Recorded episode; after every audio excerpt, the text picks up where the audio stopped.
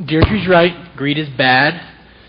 So we can get that done with. I mean, the truth is, I mean, I could tell you all the reasons why greed is bad, and I'll, I'll tell you a little bit about that. But you all know greed is bad, and uh, I'm not. I'm not so interested today in helping you to see all the ways that greed invades your soul as I am wanting to paint a picture of you of something. That, of something. Is it me? It's me, isn't it?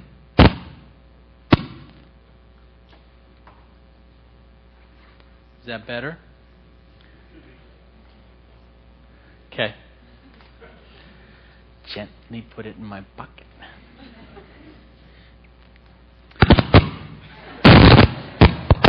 It's my pocket.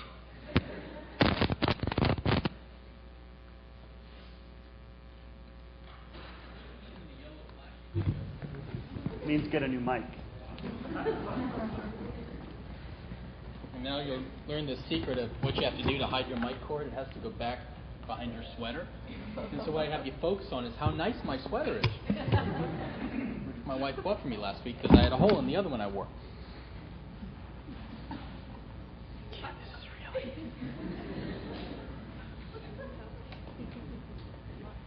Oh no, I'm just fine.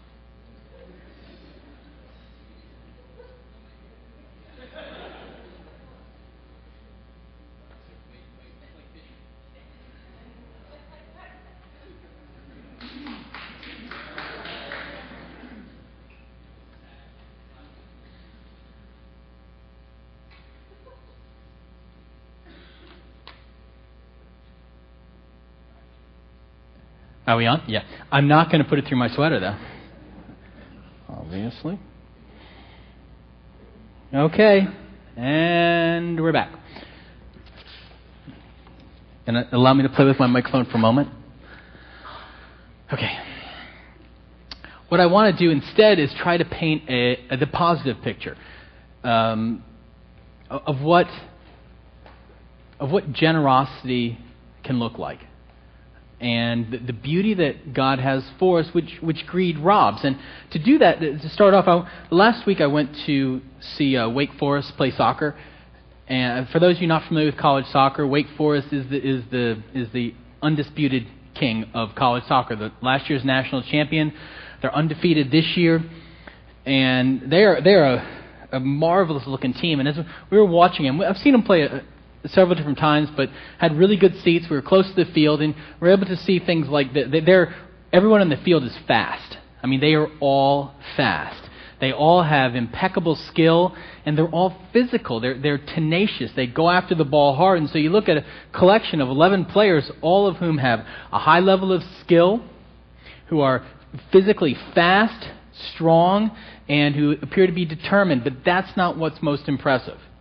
What's most impressive is the fact that these players, who have every right to be full of themselves, share the ball in a way that you seldom see at any level. And, and I was struck at one point, their, their, their striker is a guy named Marcus Tracy. Striker plays up front. You know. Anyway, their striker, Marcus Tracy, got the ball at the top of the box, so he's 18 yards away. He's a very good player. He can beat the defender, he could take a shot, and as the ball came to his feet, I saw midfielder come running behind him full speed. And then Marcus Tracy just went like that. Just pulled it back. The guy hit it full force with nobody on him. Just missed. A couple minutes later, ball comes into the box again. It comes across to somebody's chest. He could trap it and shoot it, but he's covered. He does, he traps it straight to another player who hits it first time into the goal. I, I mean, it was stunning the beauty with which they played as players of extravagant skill and expertise shared the ball. What struck me about it is I started thinking, well, how did that guy know to go running full force behind Marcus Tracy? Because he knew he'd share it. He, he knew when the ball went to him, it wouldn't be a black hole where it would end there. And the thing to me that comes comes out of that is every one of those players had every right. They've probably been told all their life how special they are. And they could hoard their skill. They could take all their skill, all their talent, all their speed and they could use it and they could keep it to themselves.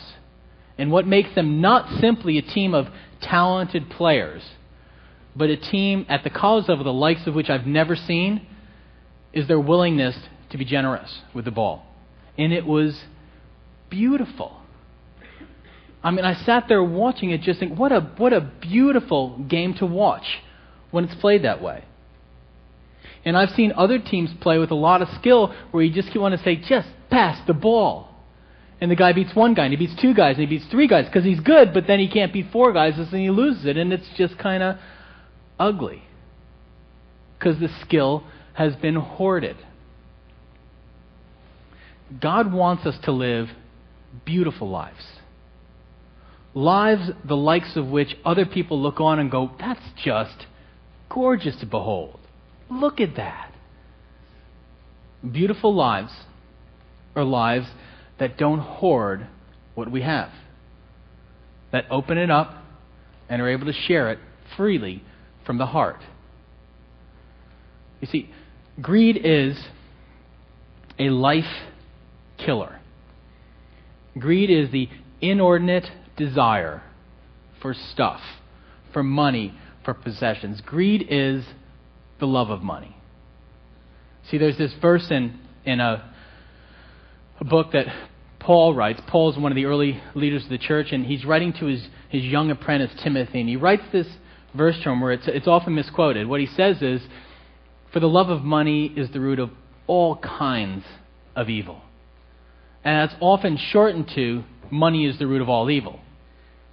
It's not what it says. It doesn't say that money is bad, it says the love of money. When our hearts set money first, oh, that's the root of all sorts of evil. What kind of evil? Well, the song by uh, Postal Service, there's a, there's a little section in there that, that, that really strikes me the, the picture of what an excessive desire for money or for wealth can do to us. And, and this picture says you can, you can explore within materialism as far as you want. You can go free ranging within it. You may case the grounds from the Cascades to Puget Sound, but you're not permitted to leave. Materialism, greed, is a trap. It traps us unsuspecting, and we keep wondering how it's so.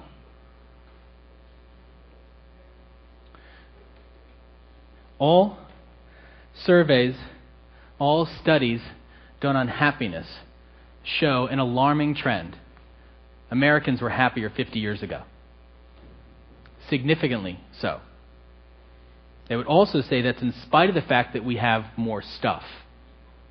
Clearly, something's off. I say this not in the trite, sort of superficial way, but in a, in a, at a deeper level. God wants you to experience happiness, a sense of contentment that's deeply rooted in the heart. And there's something about the course of our culture and what greed does to us that is killing that off. So, what does it look like? What, is, what does greed actually look like? And what's the, what's the core problem in it? Well, there's this story that, that Jesus tells, and I'm just going I'm to paraphrase it. If you, if you want to look it up later, it's in Luke chapter 12. Luke's one of the Gospels Jesus. And, and here's, I'm gonna, first I'm going to tell you the actual parable that Jesus tells, and then I'm going to go back and give you the context. The, the parable it goes like this. You said there, there was a guy, and he was he was a he was a you know a farmer, you know, and he he he had a really really good year. He had already been doing well, but then he had a banner year. His year was so good, he had no place to put all of his crops. He didn't have enough room to store all of his wealth. And so he said, "What should I do?" Key moment in the parable. What do I do? Ah, I know. I'll build bigger barns. I will store all of my stuff. And then I will enjoy the fruits of my labor. Why not? I've earned it. I've worked hard.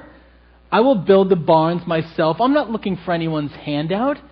This is my wealth, and i will store it. I'll build bigger barns, and then I will eat drink, and be merry.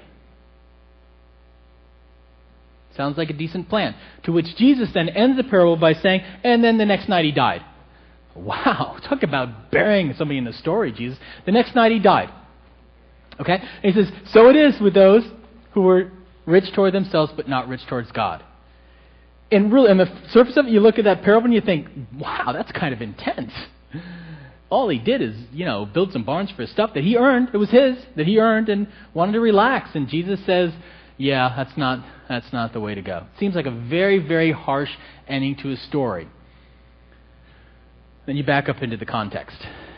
Jesus had been teaching about priority about where life is actually found and where it's not. And much of his teaching was counterintuitive and, and, it, and it was countercultural. You know, in the same way that Jesus is teaching on, on, on leadership, at you know, one point he's teaching his followers about servanthood and, and why that's really the way to not don't seek for the first place, seek to serve. That's what real leadership looks like. And his followers go, That's a great I really like that what you're saying that about that whole serving thing, Jesus, but who gets to be first again? And can I be in a special seat? it's sort of the same way here. He was saying to these people, I want you to understand how where life is really found. And in the midst of him teaching that, somebody yells out as he's teaching, Jesus, tell my brother to divide the inheritance with me. He says, Yeah, yeah, yeah, yeah. I, I know all the stuff about living for the right things, but my brother is being stingy. Tell him to give me my money. And Jesus said, Man, who made me the arbiter of your financial disputes. Be very careful. Be on guard against greed. Be on your guard. It mimics an ancient proverb in the book, the book of Proverbs where it says, Be on your guard for your heart. Because out of the heart is the wellspring of life. And he says, Be very careful. You're, you're in dangerous ground right now. You know why? Because life does not consist in the abundance of our possessions. That, that's the point. Then he tells the parable. Life does not consist in the abundance of our possession. It is not where life will ever be found. The problem is, at some core level, we still think it is. That's why 50 years ago, Americans were happier and they had less stuff because we have this intransigent notion in our heads that life is found. Yeah, yeah, yeah, yeah. I know all that stuff about it. You know, money can't buy me happiness, but give me some more and let me try it out. Life is found. We think somewhere deep down, life is found. Come on. Forget the idealism. Life is found in the abundance of my possessions. And we think that for two reasons. One is security. I just want to be safe. I just want to be secure. And in a, financial time like that, I mean, that ramps up much higher, doesn't it? I just, I just want to be safe. I don't want to run out. I'm going to build some bigger barns because, and I'm going to hoard it because I, I just want to be safe. I want to be. There's nothing wrong with a desire for security. It's a natural desire. We want to be secure. The problem is we believe at a core level that our security is found in us hoarding what we get, in us being very stingy about what we're willing to give out. Because in the end, we believe it's about us and only us. We're on our own. You see, the other picture of the Wake Forest soccer team is this they understood they were on a team. They understood they weren't playing one on one. They understood they were connected to something bigger. And they understood beauty was found in their connection. Greed disconnects us from God and from humanity because greed says, I will love money. It will be first because I have to be secure and I will purchase my security. And little by little, we close off our heart.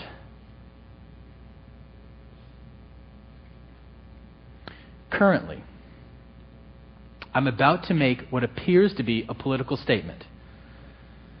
As I do so, I will be careful in how I phrase this, and I will say it several different ways. And then afterwards, if I'm not clear, before I stand up to do the benediction, someone tell me, and I'll clarify it again. Most political campaigns, because we believe life consists in the abundance of our possessions, most political campaigns target greed. They target the pocketbook. I was a communist. Truly. I know a little bit about communism. And currently, I am not making a political statement, right or wrong. I am saying that the McCain campaign would like you to believe that Obama is a socialist. I was a communist. Obama is not a socialist. Uh, really, you gotta, you just have to understand. From a communist perspective, they're all raving right-wing lunatics. Seriously. And the phrase that's being used over and over again by the McCain campaign, and then I'm going to do the opposite side so nobody thinks I'm taking a side.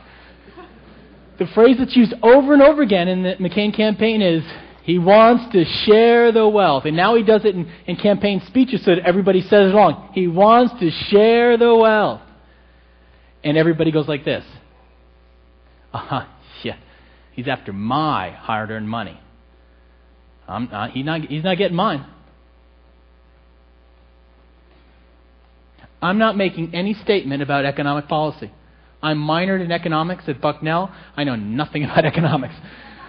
I am not making a statement about whether or not McCain or I have opinions. I'm not making a statement about which either one is right. I'm saying that that campaign slogan targets greed. On the other side, the Obama campaign would tell you that if you make less than like a gazillion dollars, McCain doesn't care about you. He doesn't care about you. He only cares about the rich people. You middle class people, which we're all somewhere in there, you middle class people, you better be careful because McCain doesn't care about you at all. Grab my wallet. They're playing on greed. They're trying to disconnect you and make you feel like I just I just got to, you know what? Push comes to shove. Life does consist in my possessions, and I'm going to protect them. Because we think our security is found in us, greed gets a foothold. The other thing we think about money is that money will not only buy us happiness, it'll buy us an identity. We shop to become. We purchase who we think we want to be. We live, work, buy cars, buy clothing, tinged by this sense that life and identity is a commodity to be bought and sold.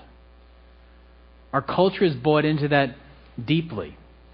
And so we say, okay, yeah, yeah, life's not found in the abundance of my possessions, but you know what? It'll give me security and it'll allow me to have some sort of identity. And so we love money. And we protect ourselves. And in so doing, our heart gets more and more and more closed off and dead. Because what Jesus was saying in that parable is you be really careful. If your heart goes there, it, it dies off. And it's not ever what I had for you. I came to give you life and life in abundance. I came to give you a free life. I came to give you a life where you did not have to worry about everything. I came to actually give you security and to give you identity so you could live free. You see, Jesus wanted a culture back then and still today who was desperately disconnected to understand that he was coming to give us life in himself. That in him there was fullness that our other ways of operating were false, and they would close down our heart little by little. And I can almost see him saying that. He's going to be, be really careful. Your heart's shutting down. See, the reason why the love of money is the root of all kinds of evil, because in the end, you can really only love one thing. That's really it. And what Jesus taught is if you want to find life, you have to love God. That has to be first in your heart. If it's not first in your heart, you're following idols, and those idols will use you, and they will betray you. And there was only one God who will never use you and never betray you. If money becomes your idol, it will use you, and it will spit you back out, and it will never let you go. Because materialism and greed is armed to the teeth to keep you inside of it. He said, I would not have this for you. If God is not first in your life, you will always be taken advantage of by some other God. He is the one benevolent deity of all the other things we crown as God. And that's where beauty is found. And, and we have moments where we sense that. We have moments where we sense that, that this, this protectionism and this fear and this purchase of identity will, will never work. We know that, and we keep going after it. And we have moments where we recognize there's something more. Those moments of connection with God are, are deeper. There's moments when we actually venture out when we didn't think we could, and we give of ourselves financially. Those moments, something happens. But they're far too few. Too few. And God wants to reorient that for us. You see, in the midst of this series, this is what we're doing. We're talking about seven deadly sins, seven patterns of life that become deeply entrenched and can close down our heart. And we're pairing them with seven life giving practices. Practices which can train our hearts to be where they're supposed to be. We know deep down that materialism and greed will never give us life, but we can, God can give us things to train us in order to begin to actually live differently. And here's what I mean by that. This book, which we highly recommend to you, The Life You've Always Wanted by John Ortberg, one of the, the premises of his book is this phrase training, not trying.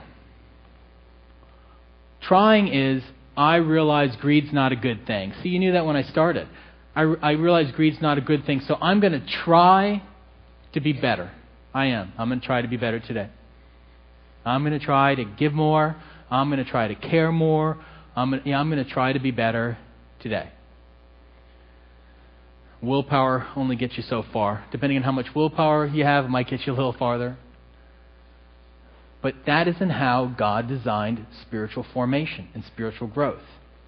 He laid in place practices in order to retrain the attitude of our heart. The difference between training and trying is training says there are things that God gives me that if I put in place little by little, I'll begin to actually be different from the inside out. And this is a, I want to quote to you a short section from John Ortberg's book. And in this section, he's actually talking about a practice of secrecy, of, of not lauding what we do in, in, in public, but he, in, he specifically in this section talking about giving. And he says this Think back to the distinction between training and trying. Activities such as prayer, fasting, and giving can be training exercises. If we give away some money, for example, we become less enslaved by it and can experience freedom and joy. If we do it secretly, we learn that it is possible to survive without saying, Look at me.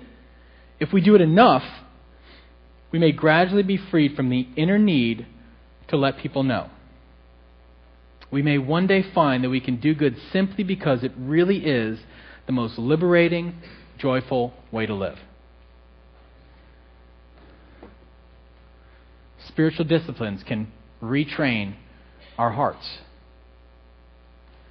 And I'm sorry if you don't like soccer, but it's just a perfect illustration. Wake Forest doesn't walk on the field one day and say, we should pass the ball more we should pass the ball more. Let's pass more now.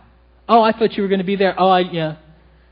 Wake Forest becomes that team because they get that concept and then they practice it a lot. And when they get off, they're told, no, no, no, no, you've got to run as if that ball's going to be played to you because the more we learn that it's going to be, you've got to keep making that run there. They'll never pass the ball to you if you don't make the run. You got to drop it off even if they don't run Because we'll never learn if you don't. If you're waiting every time, you've got to drop the ball off and trust that they'll be there. It only happens by continuous training toward the goal of what you want the team to be. It is the exact same way with our hearts. Jesus wants our hearts to be free, to not be trapped. And he says, okay, I'm going to give you a practice that if you will utilize, it will begin to take hold and take your heart to where you want it to be. And that practice, quite simply, is generosity. The antidote to greed is generosity. When we unclench and give, and then we do it again, we begin to see and feel, as Ortberg says, our hearts less enslaved we begin to realize it's true that life doesn't consist in the abundance of our possessions. We begin to see that as we open up our hands and experience God in the midst of it, we are understanding security and identity from Him. And so it becomes a little easier the next time. And then the next time. And then we venture out into some risky areas, and little by little, over time, our hearts get transformed to what they were always supposed to be free. Not trapped inside walls of our own making. Beautiful. Such that other people look at them and are astounded and wonder, much like people looking at Jesus' first followers and say, Where did they get this from? Where did this come from?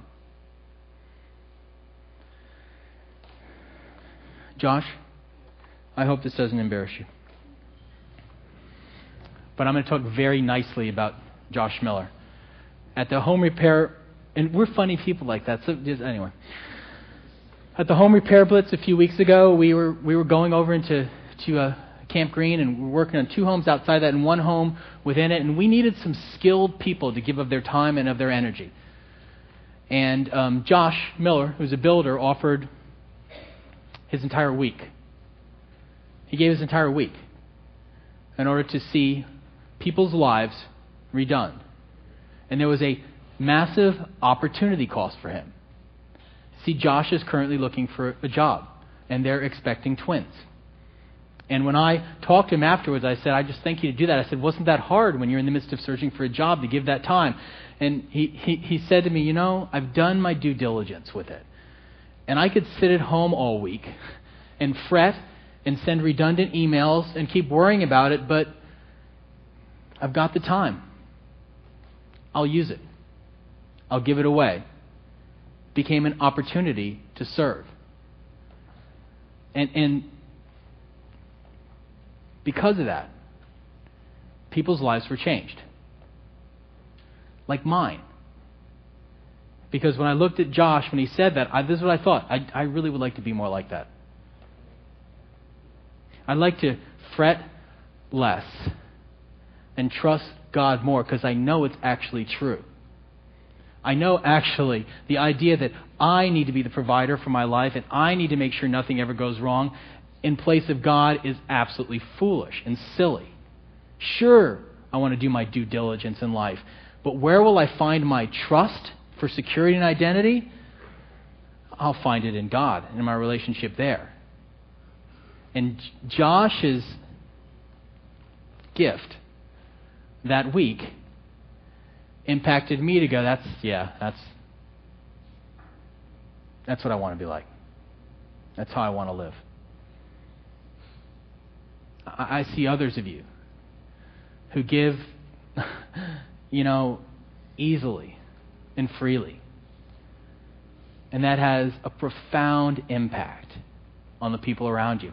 But I know also it has an impact on you because I've talked with people. The people I know who are the biggest givers, the ones who tend to give the most sacrificially, are the ones that seem to almost shrug their shoulders and go, well, why would I want to live any other way?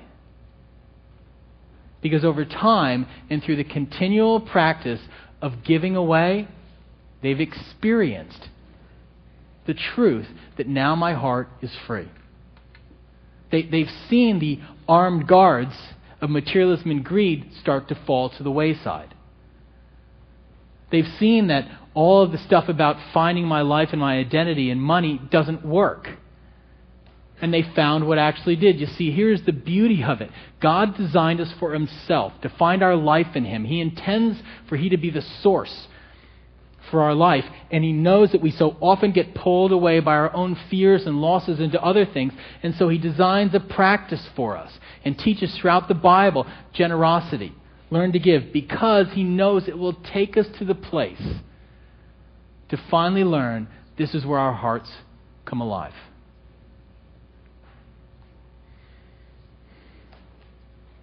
And so, my question to you is this As you look back over the last few years, is your heart getting tighter or is it getting more open? Are you finding yourself more free or less?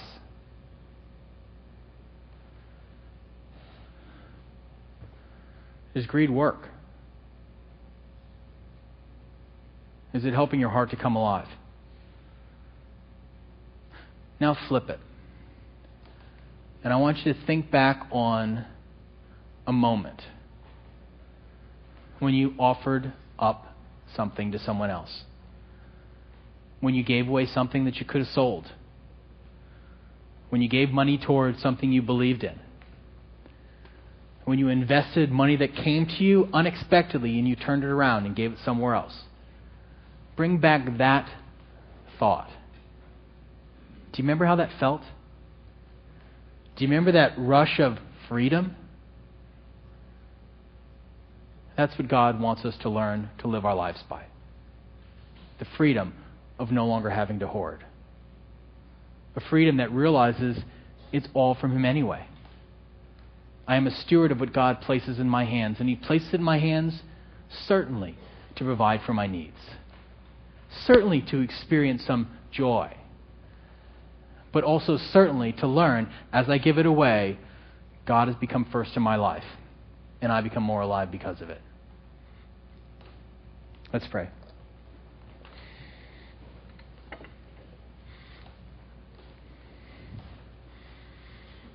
Lord, we know at a pretty profound level, most of us, that greed doesn't really work but it does seem to trap us when there's scarcity and when there's plenty. And we know you've made us for more. When we think about the unbelievable gift of Jesus Christ laying down everything for us to make us free. When we think about those moments when we're living out of our fullness of our relationship with God and our status as his sons and daughters and the joy we experience there. We, we want that to be the pattern of our lives. And so, would you teach us and help us to move forward into what we know are the practical steps in order to move from death to life? We pray this in Christ's name. Amen. And as we move into the end, the back side of our service and we, and we take the offering, see, this is one of these practical, frequent, ongoing ways to try to break the hold of money in our lives. We, we do it at Warehouse not as a duty, but as something that we believe is integral to retraining our hearts. We give to break the hold of money. We give so that God would be first in our lives. We give because as we as we give, we mimic the heart of God and the world is impacted. And so as we come to this part of the service, I encourage you to see that for what it is is a practical moment, a ritual, a practice designed to retrain our hearts. And then as you move into the time uh, of worship, I, I encourage you just to, to engage in this and hear God calling you. Hear God calling you to a more abundant, more free, and more full life as you turn and place the priority on Him.